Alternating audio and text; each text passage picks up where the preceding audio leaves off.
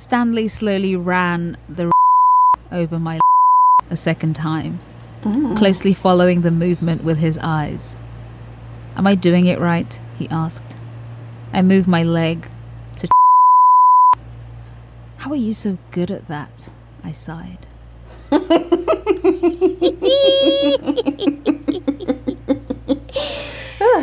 Ah, the possibilities. Fisher Price. Right, there it is. Woo. Love you, Stanley. Love you, the tooch.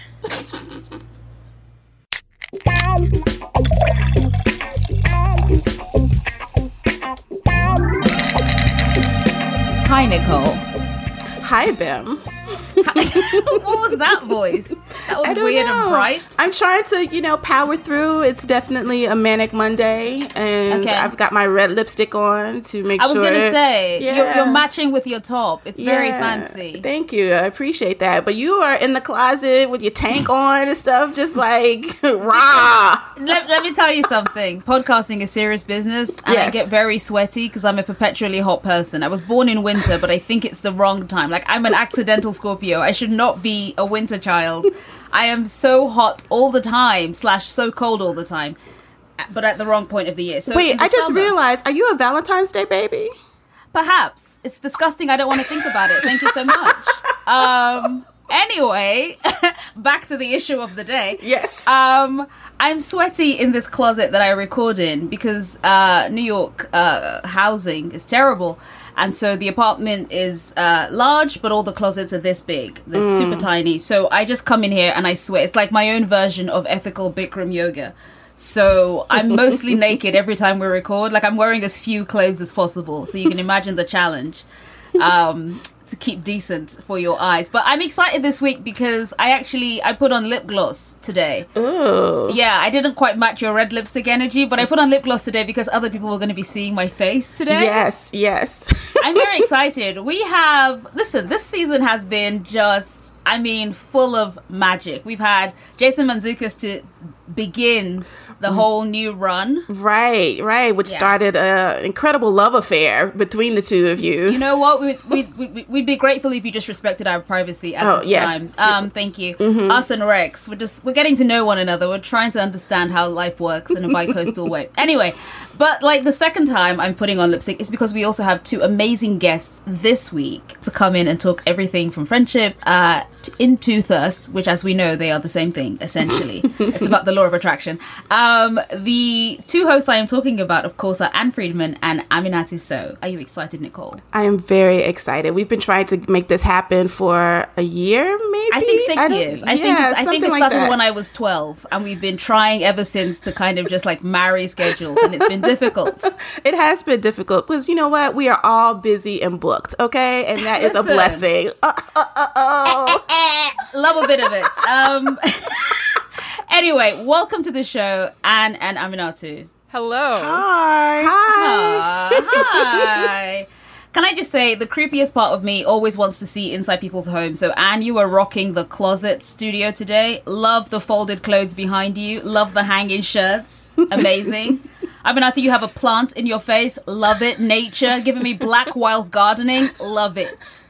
Um, I feel really foolish that I did not wear a lipstick or a lip gloss, you know, because people were going to see my face, but I think it also just speaks to the level of comfort that I have that I am literally wearing a muumuu. I am wearing my like summer no one has ever seen this outfit Wow. not in my house before. So I just so want you to know that we're we are family now.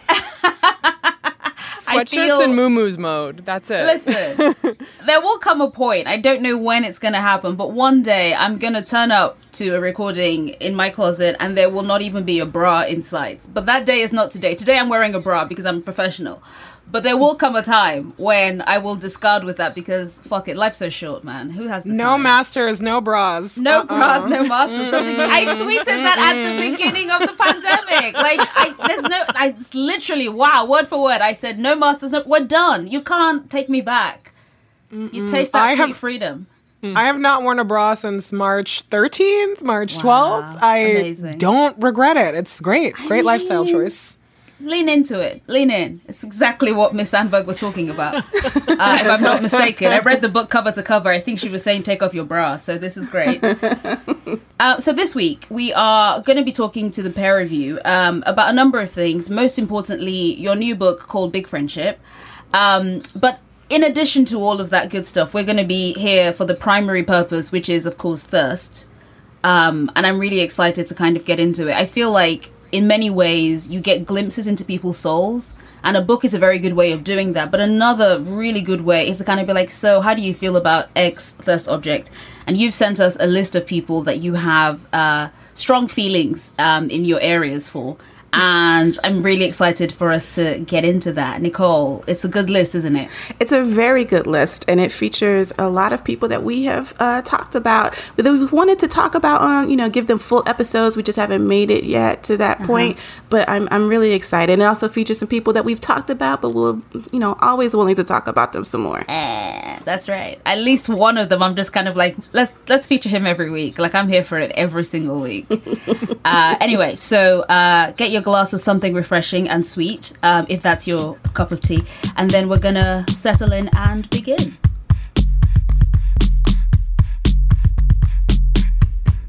All right, Bim. Are you ready to get into this discussion about? We've got like three, four, five, yeah. seven, nine, eleven. um, but I'm I'm here for all of them. Let's let's talk about uh, the first person on this list who I'm not super familiar with. So this is going to be uh, an education for me. But we're going to talk about Tunde Adebimpe from hey. TV on the radio. Yes. All right. Uh, Aminatou, let's begin. You're fanning yourself, so I want you to kind of get into it ASAP. I um first of all, TV on the radio was a really important band in my um, personal development as a younger person. and I still remember the first time I saw them live and Tunde was performing. Uh, and it was so hot. First of all, black musicians all the way, all the way here for it.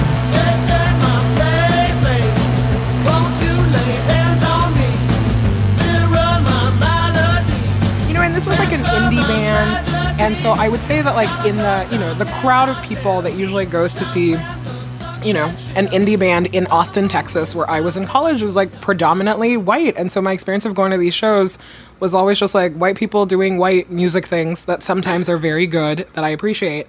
But um, you know, having like a really having like a black presence on stage is something that I think for me was really transformative in the sense mm. where I was like, oh, I I I really was downplaying to myself how much it adds to my enjoyment of this band that there are black performers in it, mm. and also he is truly a multi hyphenate. You know, like he's yes. a musician, he's an actor, he's in this um, indie movie called uh, Rachel Getting Married. Yes, like, we're gonna talk the, about it. Yeah, the movie that turned that turned my my like the movie that made me like Anne Hathaway. I think um, if it's like possible to have a movie that does that for you, for me, what a legacy! Wow, yeah, what a, what a legacy! Like a, le- a true legend. But in Rachel getting married, Tunde does a cover of uh, a Neil Young. I can't even get the words out. I'm like sweating just thinking about him. He is truly one of the handsomest humans we like, yes. you know, we like walk the earth with. And he lives in Brooklyn, so occasionally I will see him around the neighborhood. A thirst object every- out in the streets? I know, and every time I'm about to run into a telephone pole, like it's so embarrassing that he's definitely seen me drop my phone or hit my head or stare at him for too long with his family. And truly, I just want to say, I am not just objectifying who you are physically as a person, even though I am. I just like enjoy thoroughly everything about this person's like body of work. And I'm so, so glad you added is, of work. I thought yes. you were going to finish I'm so sorry.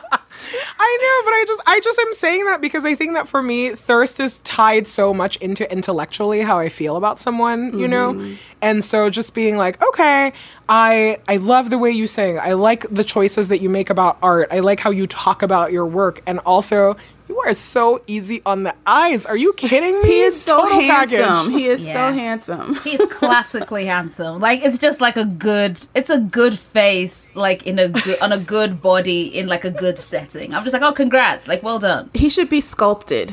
Yes. All right. I'm sweating. I'm sweating. I'm sweating. I don't talk. I never talk about people like this in public, and I am sweating. Oh, I'm so glad we can facilitate this. Oh, I love this. And you were nodding enthusiastically through that. Do you have uh, similar feelings for Mr. Adebimpe? My thighs are quaking just talking about it. Truly. I I have to say that I, I know you all talk about a lot of thirst objects who are actors, um, but there is something about um, being in the audience and watching this man perform his music that is like a very visceral experience. That there is there is something that is a little bit different than you know watching a screen in front of you you know? And i think one reason why he came to mind for both of us is that like we've both been in a very sweaty uh, in-person encounter. Granted not like you know right up next to him but like we've Yeah. been in the same space and there is something whew, really um, very powerful about that Can you can you talk about his charisma on stage and what it is about him? What what makes him so captivating when he's up there? Well, I think that um, for me at least, one reason why I love TV on the radio as a band is there's a real range, you know? Like there's a tenderness, but then there is also some like really kind of raw, like emotional stuff happening as well. And I think that being present for that range of emotion um, is yeah is intoxicating. Like being able to see someone channel all of these different moods. And you know there is like um there are stereotypes about like watching musicians perform and like their facial expressions being equated to what might be happening sexually. And one reason i know i am very attracted to this man is that's not disgusting to me in this case. You know what I mean? Like sometimes I, I, I picture like like the stereotypical like guy with electric guitar, and I'm just like, I don't want to see it. Like I don't want to see what's happening with your face right now. Like no.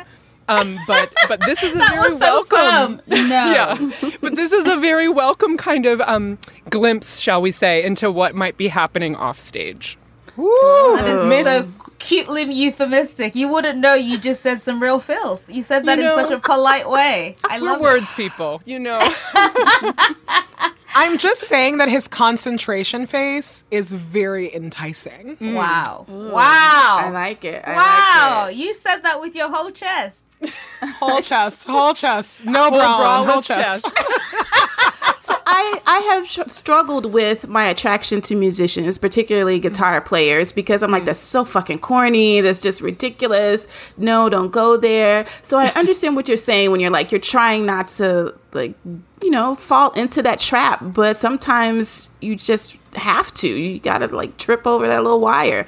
It's a trap for a reason. Here's the thing. Here's how I, here's how strongly I feel about Tunde. Um, so years ago, I determined um, if I was ever going to get married, lol, um, I would not change my name. Like my name is mine. I've had it for this long. The SEO potential is spot on. No one else has my name. Like I'm amazing. And I remember when I first saw him, I thought to myself because also my full name, my full first name is Adebimpe, and I remember thinking I would change my name for you. Like when I saw him and listened to him perform, and I was like, oh, I would be called Adebimpe Adebimpe, like for you and you alone, sir. Like that would become my legal name for you. And that's what I thought to myself, oh wow, you really fancy this guy. And I was like, oh shit, I do. Oh, I'm gonna have a stupid name because I fancy this guy. Oh my god. But yes, that's that's that for me is is the bar that so few clear. I'm just like, no, I love my name. Oh no, I changed it for you, and I would be called the same name twice over for you, sir. Thank you. Bim, that is so Nigerian. Isn't That is it? the most Nigerian Nigerianness I have heard on this very Nigerian day. Thank you for seeing me. Thank you for seeing me as I am. I rep Yoruba all day, every day, and sometimes it comes out on mic. But yes, that was very much my feeling for today. I love him so much. Like he's so, like you said, for all the reasons. And I don't want to ever objectify. And that's not what we do here. We we are all about the full body of work. However, when I see him, I have like a fully visceral. Like I'm like, oh shit, let's let's have a family. Let's let's. I mean, I wanna ad- I want to address the corniness that Nichole brought up because I do 100% agree with you. And I think that for me, usually my like the issue I have with like really sweating actors is that I'm like, there is something so corny about this. You're literally a performer, and I'm not into it. Um, but I think that in Tunde's case, and in the case of a lot of you know famous-ish people that I'm into, I think the way that I always justify it to myself is that they are, you know, like with Tunde, I'm like, he's an artist who happens to be a rock star. You know, However, you need Like, to justify it to yourself. I'm Yeah. like, he could be doing, he could be doing anything. He could be doing anything. Could be a professor, could be whatever. But I'm like, he just happens to be so good at like being a musician that he is allowing this band to let him be in it. And so it's just, you know, I hear you though, and I think that that, that is the thing I struggle with a lot. And so, okay, so your both of your attraction to Tunde were those did that happen individually or was it did someone bring the other person along once you became friends or how did that how does your crushes how do your crushes on Tunde uh, I guess fit into your friendship? I would say that he is not a. You know how there are some shared thirst objects that are just always ever present, like in the in the text thread or in the conversation. I would say, um, and please correct me if I'm wrong, Amina, but I would say this is sort of more like. You know, two parallel lines that don't intersect. We were both just appreciating in our own way, on our own time, rather than jointly having an appreciation in the way that we do for, say, a Keanu.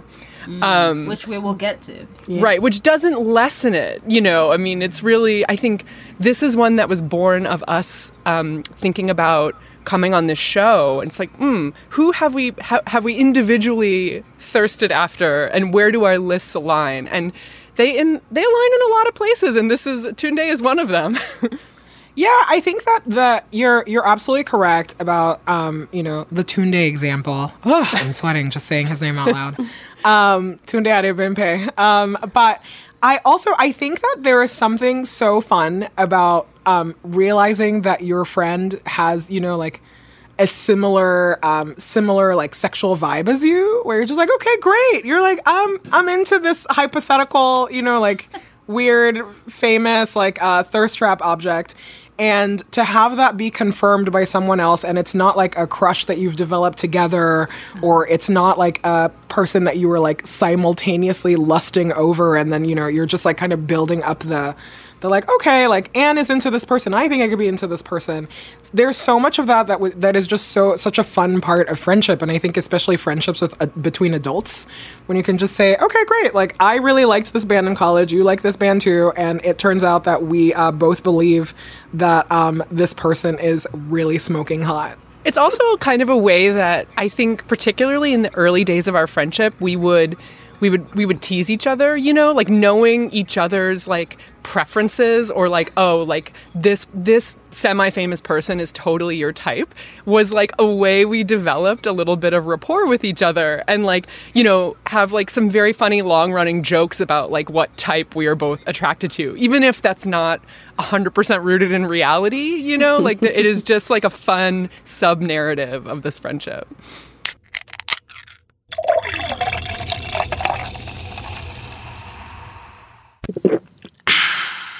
So Bim and I, we have a lot of you know similar thirst objects, you know crushes, of course. But there's always one person that likes this one guy more than the other, and you know the other person is willing to step back. If we were ever to be in a bar and you know the fates aligned and that person showed up, then you know like for Bim, obviously with Jason Mantzoukas, I would step away and let her have her moments. You I know, appreciate you so much. I've never loved you more.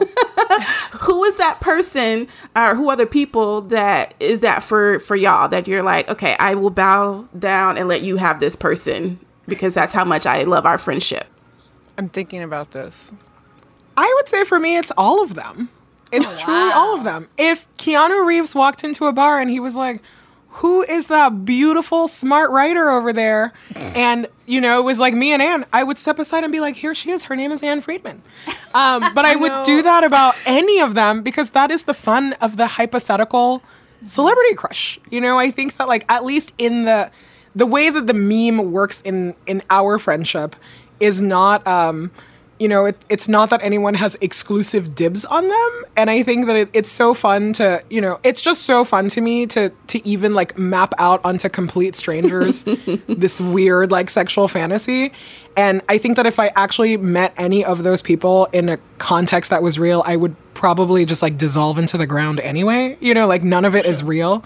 And Right. it not being real is what the fun is. And so I, I feel very confident in saying that, you know, I'm like, Ann, you can have any of these hypothetical celebrity crushes. yeah, I can have the personal generous. interaction and and have my and be disappointed because I totally agree with you that like that like I just I assume that um, anyone who we are admiring from afar, once we kind of get up close and like learn more about this person's day to day and ins and outs. I'm sorry, I know this is not the point of your delightful podcast, but like you know what, there's there's such a thing as knowing too much. Oh and God, yeah. And this Yeah. is very much a part of the podcast. Yeah, I promise mean, that's why we tr- we explore a lot. Yeah, that's why we try to avoid personal lives unless there's like a police record attached to it because if you know, we don't want to see too much behind the curtain.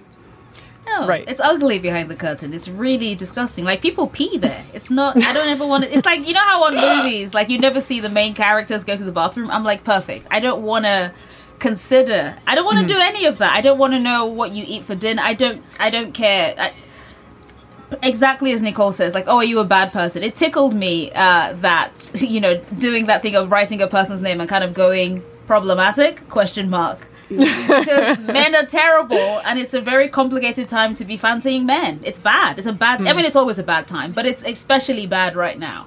It's true. So I- think that's the other reason why um, the idea of stepping aside to let my dear friend Aminatou uh, pursue uh, her bubble bursting love with any of these individuals is something I would also be willing to do because, you know, I don't know, when it becomes real, a different set of questions. Yes, yes, indeed. Oof, oh, I love that. That is yeah. so philosophical. Right? Us, when it becomes real, we're like, are you still going to do that corny job you do every day? because I can't roll with that. Have you thought about quitting music for me? You should do that. Yeah, I And hear I'm like, that. have you have you thought about never acting ever again for me? Because that is the only way this is going to work. Yeah, exactly. And Have you also- about being a house husband and doing pottery in the barn. Have you thought about that? I mean, listen, Yeah. when I am when I am king, men will only be allowed to cook inside the home. You know, I'm like, your dream. domain is here. I, I sign up to this platform. I'm really ready to uh, put some weight behind this. I'm whenever you're ready, just let me know. I will be there. Street team. Uh, I think it's time we move on to your next uh, choice o- o- on uh, today's thirst object menu. I was pleased about this because we have discussed this particular thirst object um, with a couple other guests, but only very briefly. So I'm always happy to add to the discourse. I am, of course, talking about Peter Dinklage. Ooh, yes, yes. Oh my god, Wow, a sigh of pure lust. Tell me more. have you seen that man in APC jeans? Excuse me, so hot, so I haven't, hot, but like I'm gonna cannot handle. that. Here is Oh how my God. here is how I know that this man is on another plane for me, which is that in a large percentage of the images in his Google search results, he has a goatee. And I still am into it. Like I really like, you know, white man with a goatee is a hard, hard thing. And like Oof. I think that he is he is really there is something special going on in order to like make that work. And yeah, and I don't know what it is. I really, I'm I, the hair. I'm very into his hair. There's like a floppy hair thing going on that I love. The jawline. He has Um. the strongest jawline, which to me, I'm I'm a hands and jaws girl. Um, so Oh. The jawline is so strong. Uh, I love how he dresses. And I think also, you know, I think that I've liked every single role he's played, and that also is like a huge part of it for me, where I, you know, I, I like the choices that he makes uh, as an actor, and so it makes it really easy when I'm scrolling the the you know the bad Daily Mail uh, right hand column, and you know, and I happen upon a picture of him. I'm always like, oh yeah, I'm like this hottie, I'm into it. I think he has beautiful eyes and the, mm-hmm. the eye acting which always gets me is so it's superb with him. Like he is incredible with pushing whatever emotion that he is supposed to be feeling out through his eyes. Yes. Oh my god. He's, oh he's Yeah, so good. special. He's, so charismatic as well. Like, mm-hmm. Oftentimes I think to myself, just kind of like, if they gave this character no words, I'd be compelled by him anyway. And I want to go back to what Ann said about White Man with a Goatee because thank you for speaking the gospel truth. Um, we are truth tellers here on this podcast. And every so often, a co prophet enters the room and delivers just a clear line. And every time I see a white man with a goatee, I'm always kind of like, but why? Why? Why do that? But Peter Dinklage, he's kind of like, I guess. And that is exactly correct. It is testament to his power. That I'm just kind of like, ah, it's pretty bad, but you know, it's fine. What a good man, regardless. Like I'm still into this. That is that is high. That is high level thirsting. Sometimes you know the level of your attraction by what you're willing to forgive. Oh, yes yes yes, I think Peter Dinklage would have to grow white man locks. You'd have to get like Ras Tread dreadlocks for me to kind of be like, all right, I'm out. But everything up to that, I'm like, eh, I can work around it, and that says so much about the level of my thirst. 'Cause even I know. I would. You you said the dreadlocks, and I was like, you know, I would like to see it. Wow! I, was like, I would like to see it. So Wow, just- you are too far I wanna- gone. I want to see it before I make it. I want to see it before I make a determination. Obviously, uh, I will not. I will never lie with uh, white dre- with white dreads. But you know, I'm just like I. I. It's an interesting choice for him. I might Wow. forgive it. So I feel like he was close in what Thor was it a Thor movie, an Avengers movie where he Yes. like helped when he plays, yeah, Yeah. He makes like the the the the the, the, uh, the God Killer, where he makes like, the- Yeah. yes. He came close. He didn't quite cross the line, um, but that's what gave me the idea of kind of like, what's going on with your hair over there? I mean, I still would, but like, what is going on there? it's not great. I, I think about him and the role that I always point people to. He's done a lot of good stuff, of course. But the role I always point to is the station agent because Yes. that Yes. was the first thing I saw him in, and I was so drawn to like the whole performance. The whole the whole film is really stellar, but he in an already very good film kind of stands out. I appreciate Same. it. yeah. Same. Agreed. Agreed. Deep. Deep agree. Yeah. And we haven't yet touched on this, but I have to point out the thing that is the biggest attraction to me. Yes, the jaw is great. Yes, the hair is great. His voice. I did spend some time with an absolutely stunning blonde the other day. Do tell. I've got every kind of filth down here except the kind I like. Your sister. Oh. Yes. Hmm. Yes. Discuss, class. Discuss. Yes. I'm already I mean- full up. Here's the thing: a man with a bass in his voice is always a man I am willing to hear. like, talk to me. And so, you know, that is everyone is superficial in their own way, but uh, your girl loves some bass in the voice. He's such a commanding presence. And like he brings that voice and you're just like, okay, tell me everything. Please, you know, I don't know. Children today don't know anything about the phone book, but read the phone book to me. I this, this, this is, go for it. I love the idea of like a 15 year old listening to this podcast, turning to their parents, the phone book. and then someone is Is like saying that to for old people? And you're like, oh, Jesus. No, Facebook know- is Facebook for old people, but the phone book is even older, young sir. Yeah. I will also confess that a thing um, that makes Peter Dinklage very attractive to me is that he is in this category of celebrity that three quarters of the time when the paparazzi catches him, he is in some sort of domestic scene where he is either like riding a bicycle with his child or he is pushing a stroller or it's like him matthew rhys. There's like a there's a celebrity like class of this where anytime they are photographed you know you're just like oh family person. Like it's never at a red carpet or like at a that thing. And i'm either like well either you are you just like you have my number and you know that Aminatou Sow would like to see men being fathers, or you know like you are highly inconvenienced at this moment of your life. But there's something about just seeing them in the everydayness of their life that to me is also really hot. It's like okay, great. Like you like clearly pick up your kids from school. You are like clearly like you are you are a present father, and I'm into this Hollywood person. This fits with your men back to the kitchen agenda. You know, I'm really seeing a clear through line. One hundred percent. I'm like, how can I how can I keep a man in my house? And so I you know, I'm just I'm just looking out for those signs. You know Well, how you said what I said before was super Nigerian? That was super African of you. It's just kind of be like, can he be put to work? Can he be doing some Hey, what's work? walk? Can he Can do the walk? Can you do the Can walk? walk. You can't do the walk, please get out here, man. I really believe that. I feel like an idle man is a waste for everybody. So like, 100%. get to work, be chopping something, be cleaning something, be cooking something. Raise your children for God's sake. And you're right. I love seeing that too. It, that's very much the focus of pretty much all my fanfic. Is just kind of like, is he at home? Is he doing something useful for me or womankind in general? Then I'm into it.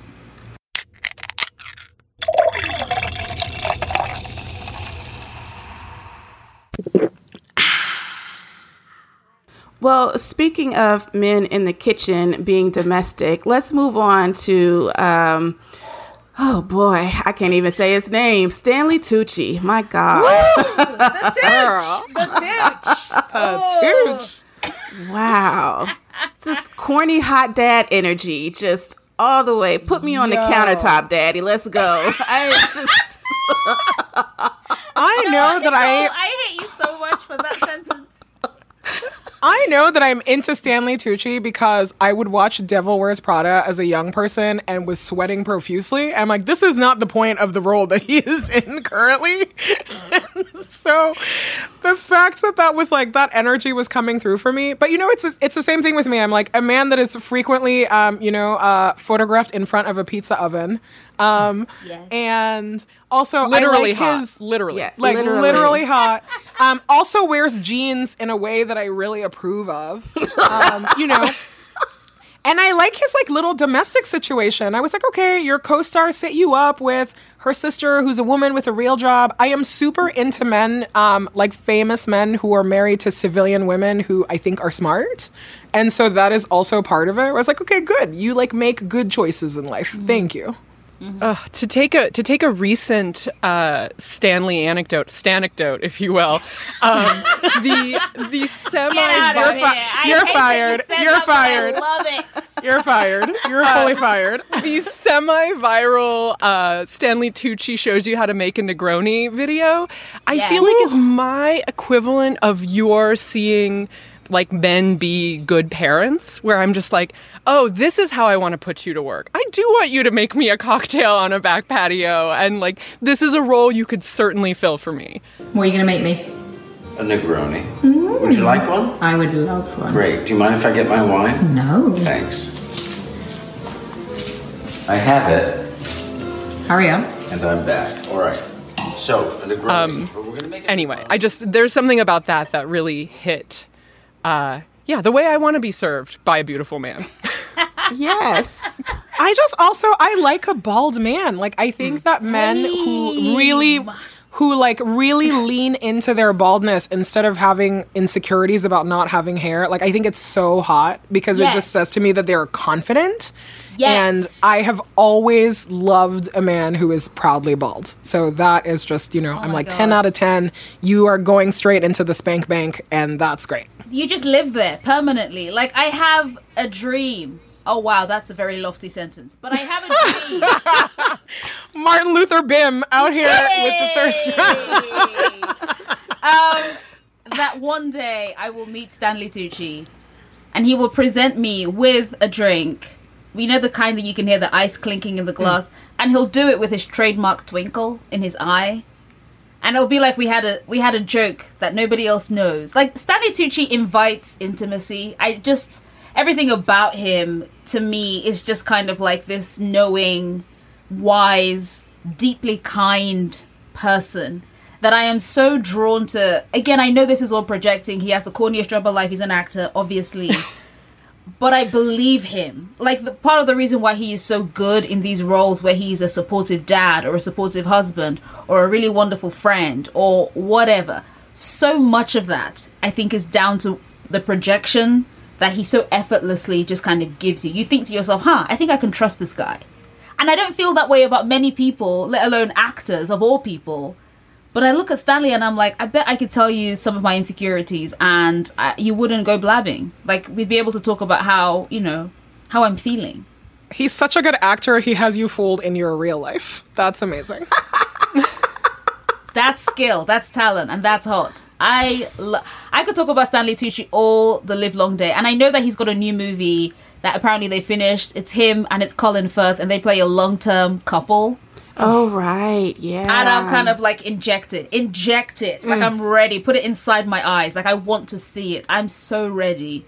Wow, Colin Firth. Colin Firth, a controversial thirst figure in my life, but yeah. Interesting, interesting. yeah. Okay. Colin Firth doesn't um, rock my world, but you know, Because you didn't I- watch him as Mr. Darcy at an impressionable age. So, so that's the problem. I watched him as Mr. Darcy at an And you felt impressionable nothing? age.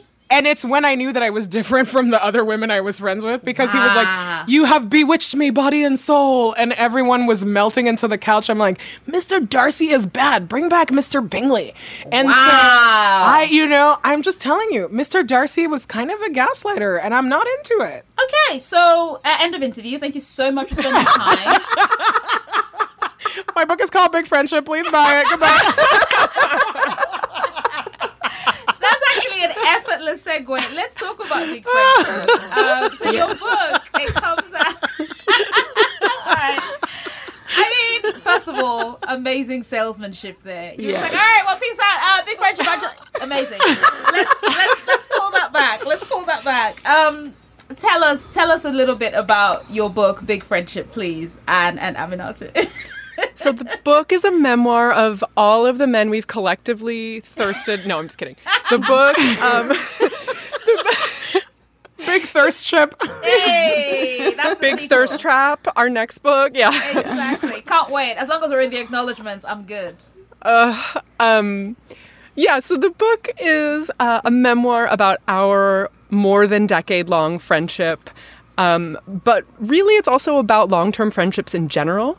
And we really wanted to elevate the kind of close friendship that we have to a place of prominence and importance that, um, you know, like a lot of people think only belongs to marriage or family. Um, when we looked at our lives, we were like, friends are in that kind of core, supportive, long term deeply important category too. And so the book is really about how to shift our expectations from friendship is the easy part of life where nothing ever goes wrong and nothing's ever difficult to friendship is a relationship that, you know, with a little bit of luck maybe, but like a lot of investment can can sustain you for the long term. So I don't know. That is that's the gist of it. There's a lot of other twists and turns in there.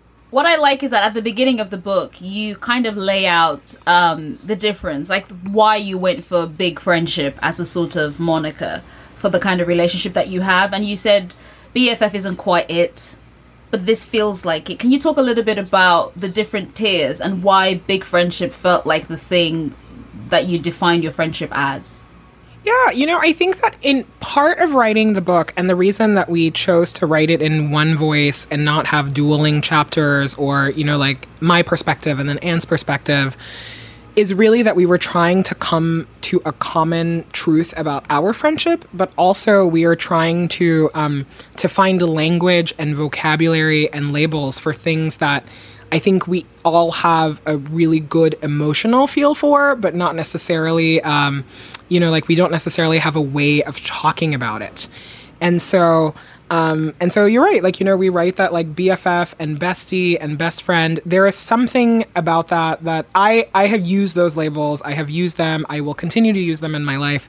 But there is something about them that just felt really easy and a little bit infantilizing, kind of like friends that you make at camp or the friends that you made in college.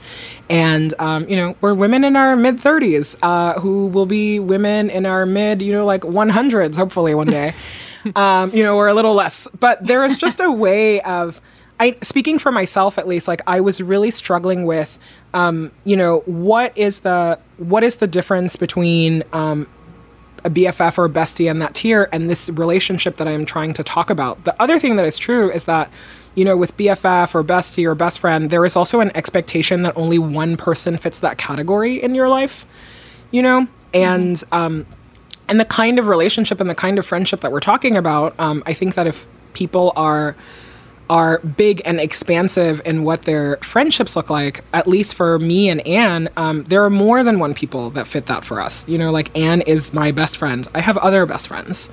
And, um, and so finding a word or like some sort of category that really encompasses that. And I think that what the idea that we're really trying to get at is that um, in order for us to move as a society to a place where you know people really bring rom-com energy to their friendships like we write about is that we need to start having a bigger vocabulary and more precision about what it is that we're talking about. And so the mm-hmm. book really is an invitation to have a conversation about friendship. We lay out how we are doing our friendship and and the part of the reason that we had to do it that way is because we didn't really have guides you know no one else. I i'm just so curious about how everyone else does friendship. Right. because i think that the key to me being a better friend and a better person in my community in general really lies in figuring that out. Yeah, so one of the things that I appreciated about the book is the way that you talk about there is no real um, way for people to talk about friendship without using romantic language um, to explain it, and so you you you address that head on. You're like, no, this was not anything romantic or sexual. It was just our friendship was immediate.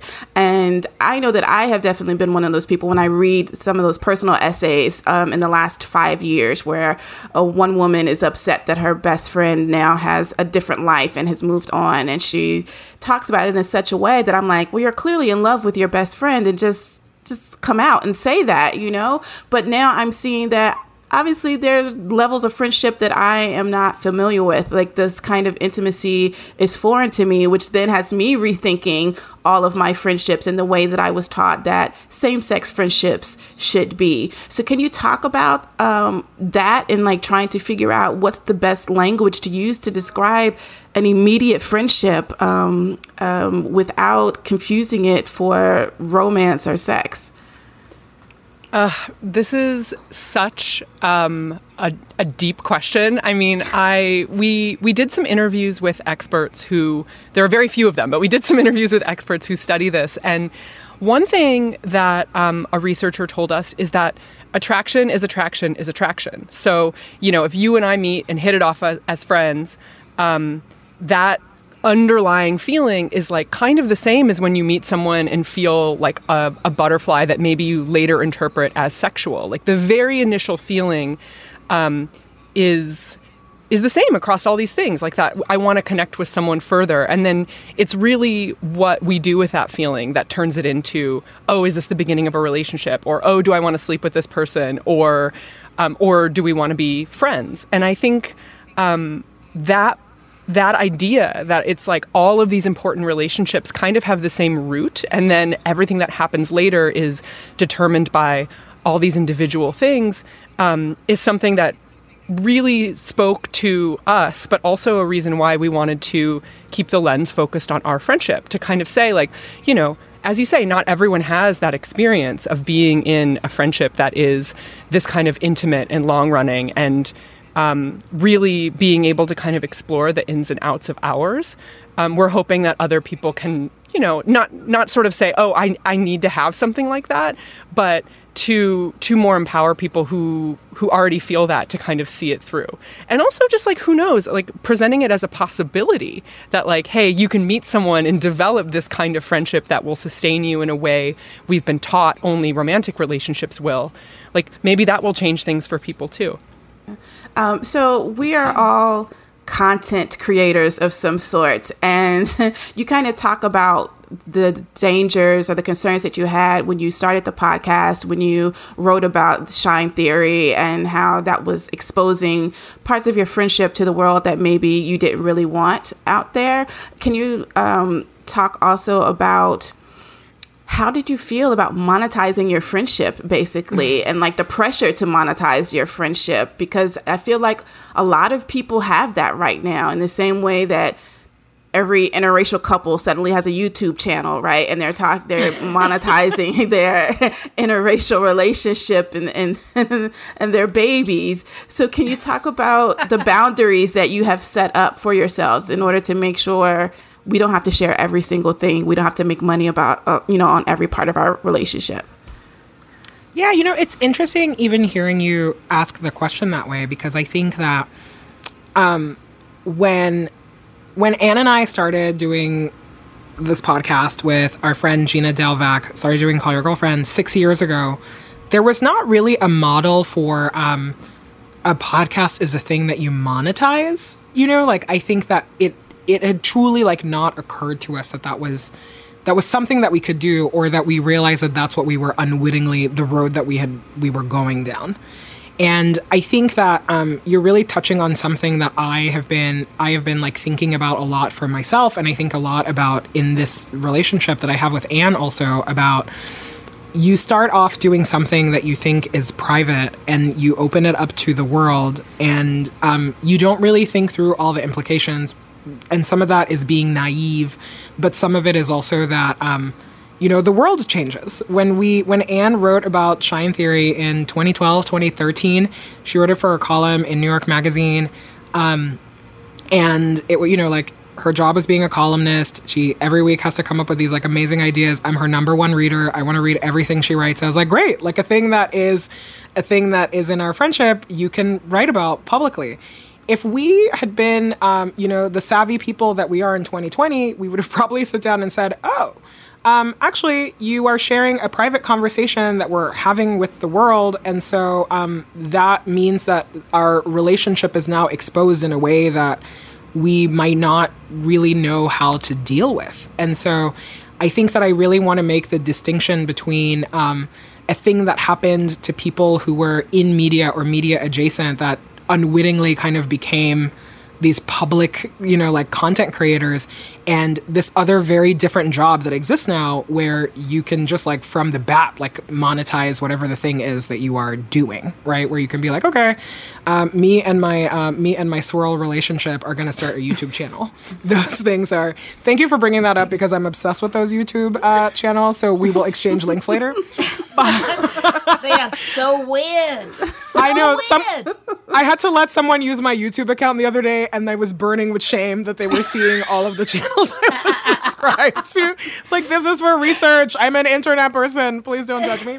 But anyway, back to the back to your question. I think that you know that is um, the experience that you know you two have, and the experience that Ann and I have as people who get to do our job in public is not the same that um, you know most friends who don't have a podcast together or don't have um, you know don't run a business together do not have but i think that the pressure is the same. It's like what happens to your relationship if you are not able to talk about um, in public things that you are struggling with privately or vice versa you know? Right. and i think that that is i think that that is a very kind of modern conundrum and that we did not come at this at um, you know in this very calculated way. I think if we had we would have made different and better choices frankly.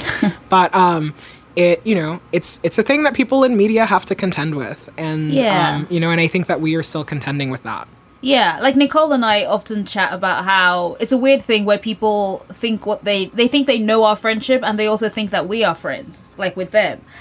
And it's a very it's a very weird thing because podcasting in particular is such an intimate um, medium, and I think hearing people directly in your ears and you know the cadence of their speech and how they laugh and what makes them laugh to an to an extent anyway.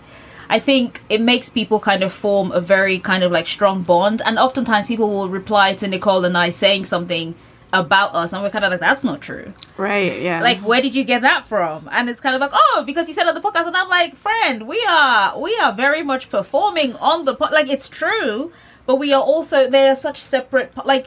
You know, I, I find it really. I, I try not to, for example, on Twitter, I, tr- I try my best not to at people when I'm replying. I just send them a text. Like, if you're my friend, you have my number, we'll text.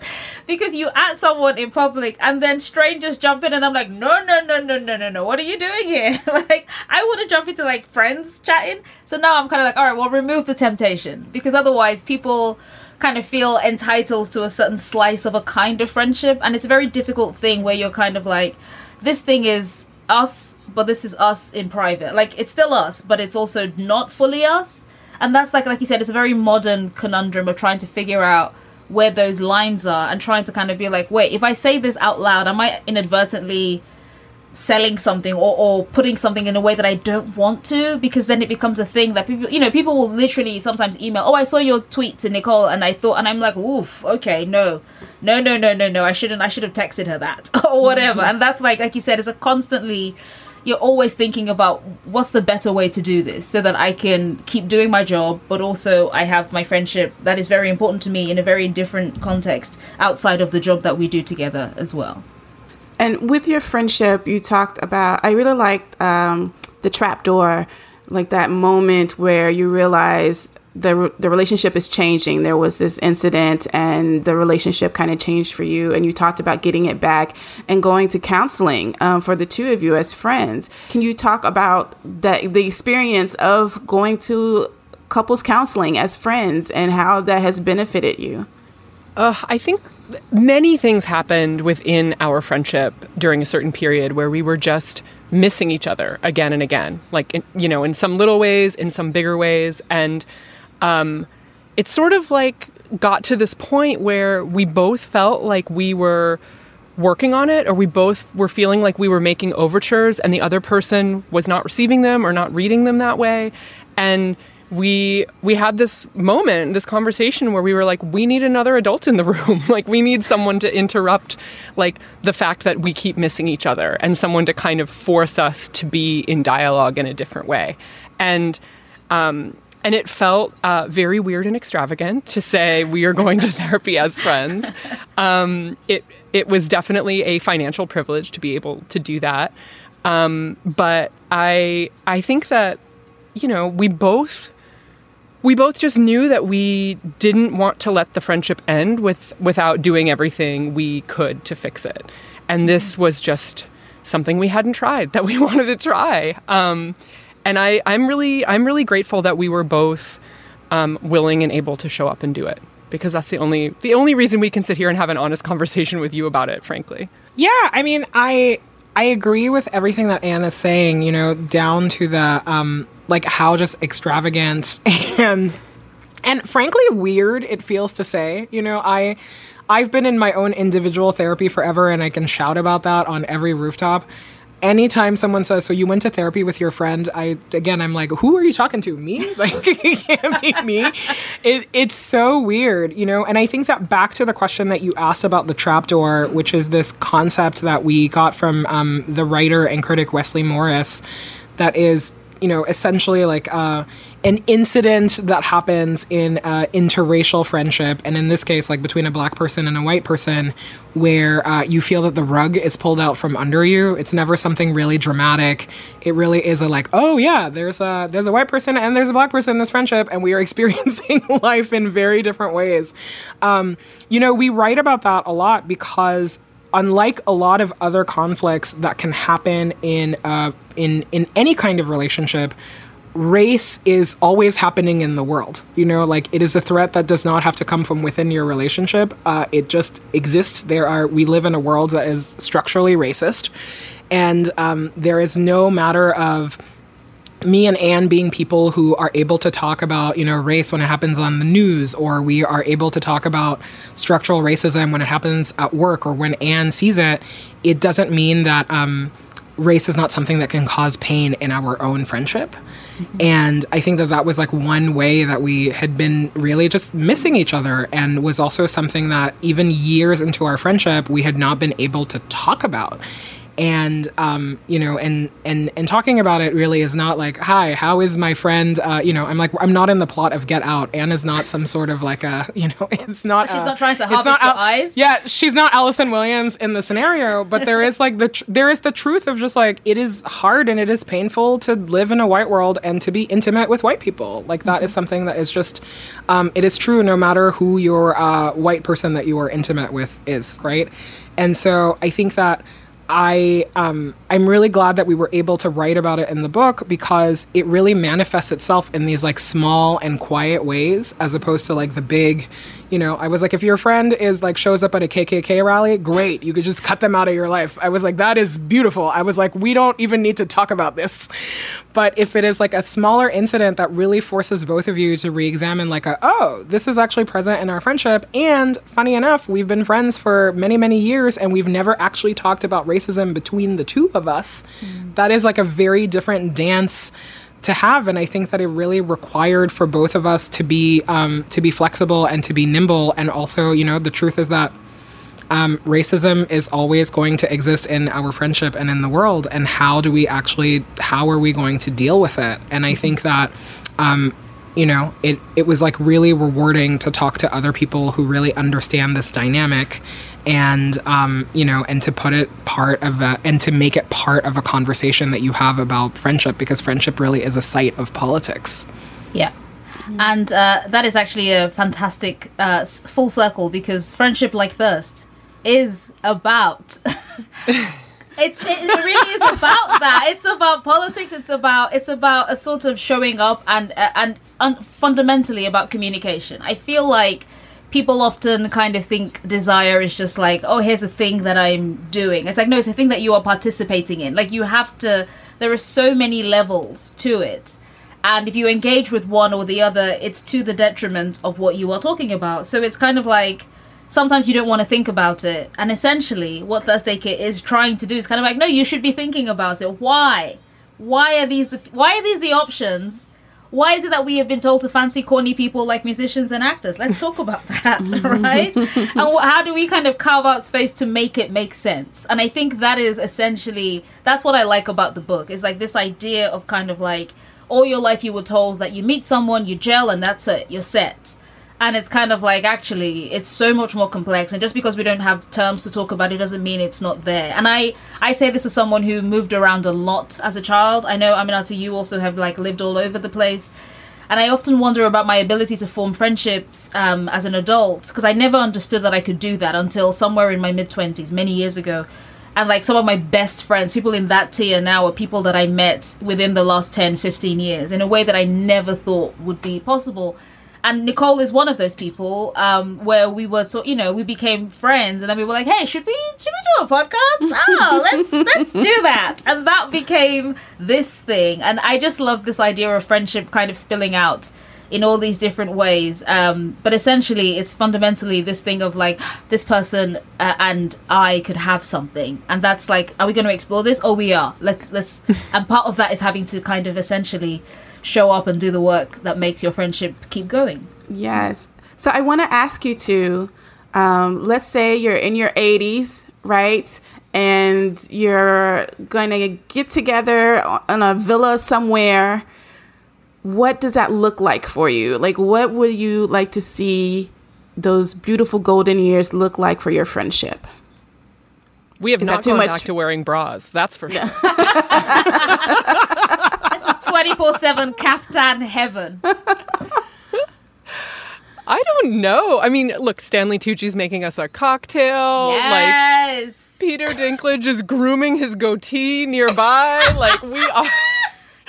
We are we are braless and on some like very comfortable lounge chairs with a stack of books. Like I don't know, that's just for starters. Love it. What a vision. I mean, I'm definitely wearing this exact same muumuu. Like that is that's a fact. I you know, I'm I'm so glad that you're asking this question because for me it's such a barometer of like the longevity of friendships. Like I don't I don't have a fantasy in which I'm like, "Hmm, I'm 85 years old and my spouse is there or whatever." I just like never grew up having that fantasy.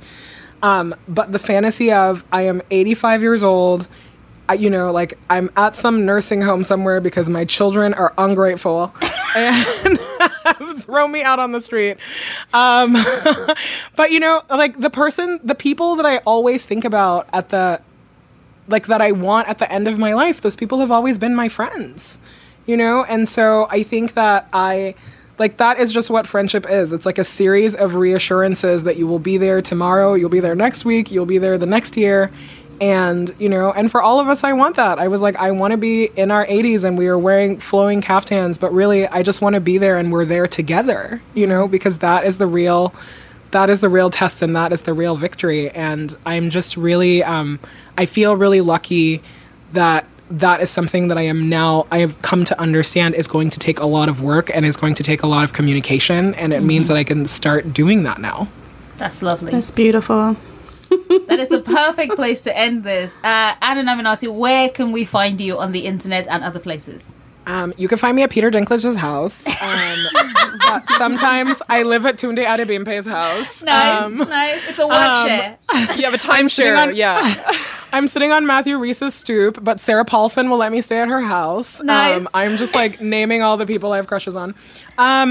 You can find us at bigfriendship.com where uh, everything Big Friendship lives. And you can listen to our podcast, Call Your Girlfriend, uh, in whatever app you use to listen to, to this very podcast, actually. Yeah.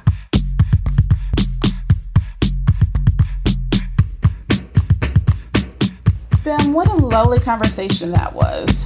I mean, I love chatting to friends. I've forgotten the joy of close friendship when it's being discussed as not just like a thing that happens, but a thing that you actively work at. Right. And that was something that, you know, reading the book and talking to them, I realized that maybe that's just something that I had overlooked, like how much work goes into a committed friendship and, you know, examining the way that we talk about friendships in order to. I hate to say it, but to normalize that there is intimacy between friends. You know? Yes, and yeah, and the kind of intimacy that perhaps isn't necessarily always explored in culture. Mm-hmm. Like it's not necessarily on TV or in films, but like I really I feel like there's been a, like an essentializing of like what female friendship looks like, and you have to be sitting in the bath. Holding your friend's hand, eating a cupcake while they talk about their abortion, like that's how it has to be. And it's like, Right. or, or there are all these other ways to be. Like I think a lot about our friendship and how we met online and then met in person, and in a weird way, like it was just a continuation. But I also think that we didn't name the work that we were doing, but it was there. And talking with Aminatou and Ann today, it's just kind of like, oh yeah, sometimes you don't add, you don't, you don't, you don't say what it is, but it's there. Right. And I just really appreciated the idea of doing away with ranking friends and, you know, this is my best friend and this one's my bestie and this like I just want everybody to be my good friends, you know, Exactly. like you know, the people in my circle, we're just all good friends and on different levels maybe, on but different levels but also there. like you know like Ann was saying at the end of my life like I, I see myself surrounded by so many friends and that to me feels like the core of that whole book and the core of their friendship and hopefully the core of many friendships I, I mean one of my favorite things is hearing people talk about how they listen to the show with their besties or their friends or their big friendship person or their whomever and it's like mm-hmm. yes correct because guess what it's me and my friend making a podcast so actually, it should be received by friends. You know what I mean? yes, exactly. I love that. I love- I love that. Yeah. Ugh. Thank you to Aminatou Sow and Ann Friedman for coming on the show and talking to us about their podcast, Call Your Girlfriend, which I hope everyone is already subscribed to. If not, get on that. um, make sure you check out their book that's out now called Big Friendship How We Keep Each Other Close. You can find out more about Big Friendship at bigfriendship.com, and the book also has its own Twitter, which is very fancy, at big underscore friendship.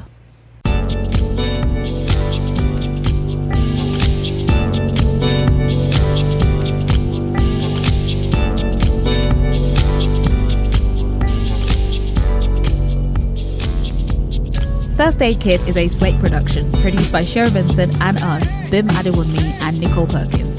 Our music is by Tanya Morgan.